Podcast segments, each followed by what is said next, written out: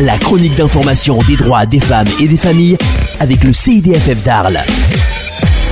Bonjour à toutes et à tous. Aujourd'hui, nous avons choisi de vous parler de féminicide. On entend de plus en plus ce mot dans les médias, mais qu'est-ce que ça signifie réellement? Le féminicide est un terme composé de deux mots, féminin et homicide. C'est donc un terme construit sur le même modèle que génocide ou infanticide. Il s'agit du meurtre de femmes ou de jeunes filles parce qu'elles sont des femmes. Le caractère genré du motif du meurtre doit être présent. Euh, c'est-à-dire Ok, on va prendre deux exemples, ce sera plus parlant. En octobre 2016, Lucie, 20 ans, a été kidnappée à la sortie de ses cours.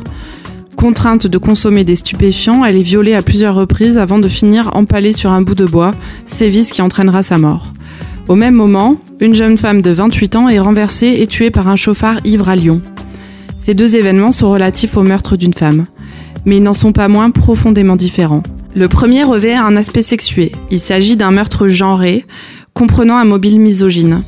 À Lyon, au contraire, la victime est un être humain, indifféremment femme ou homme. Le comportement criminel de l'auteur n'a pas de visée sexiste. Ah, donc tuer une femme ne constitue pas un féminicide, mais tuer une personne parce qu'il s'agit d'une femme l'est. Exactement. D'ailleurs, l'OMS, Organisation mondiale de la santé, distingue plusieurs cas. Premièrement, le féminicide intime, commis par le conjoint actuel ou ancien de la victime. Selon une étude citée par l'OMS, plus de 35% des femmes tuées dans le monde le seraient par leur partenaire, contre 5% seulement des meurtres concernant les hommes. Deuxièmement, les crimes d'honneur, lorsqu'une femme est accusée d'avoir transgressé les lois morales ou des traditions. Si elle a commis un adultère par exemple, ou qu'elle a eu des relations sexuelles, ou une grossesse hors mariage, ou même lorsqu'elle a subi un viol. On parle aussi de crimes d'honneur lorsqu'une femme est tuée pour protéger la réputation de la famille. Troisième situation, le féminicide lié à la dot, en particulier en Inde, lorsque des jeunes femmes sont tuées par leur belle famille pour avoir apporté une somme d'argent insuffisante lors du mariage. Et enfin, le féminicide non intime, crime qui implique une agression sexuelle ou dans lequel les femmes sont explicitement visées.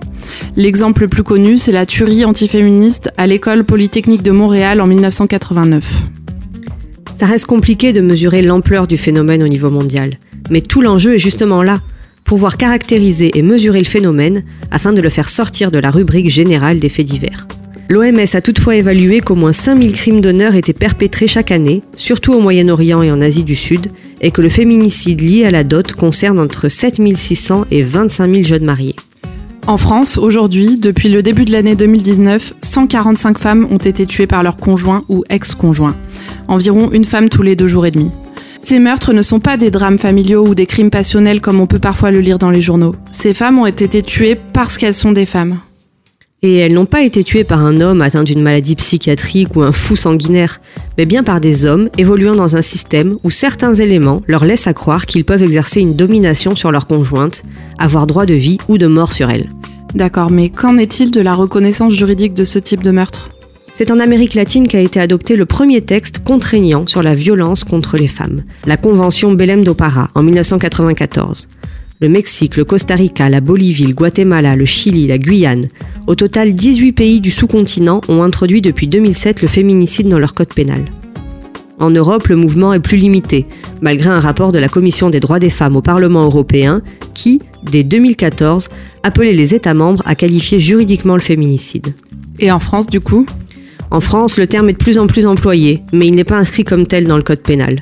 Certains s'y opposent en avançant le fait que ça porterait atteinte à l'universalisme du droit et que ça risquerait de mettre en péril l'égalité de tous devant la loi pénale en instaurant une distinction.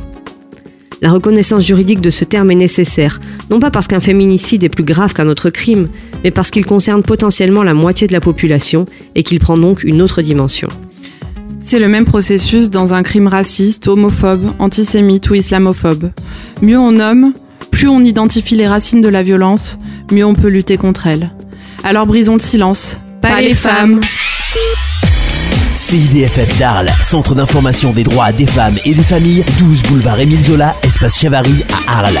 Réécoutez cette chronique en podcast sur le site radio-rpa.fr.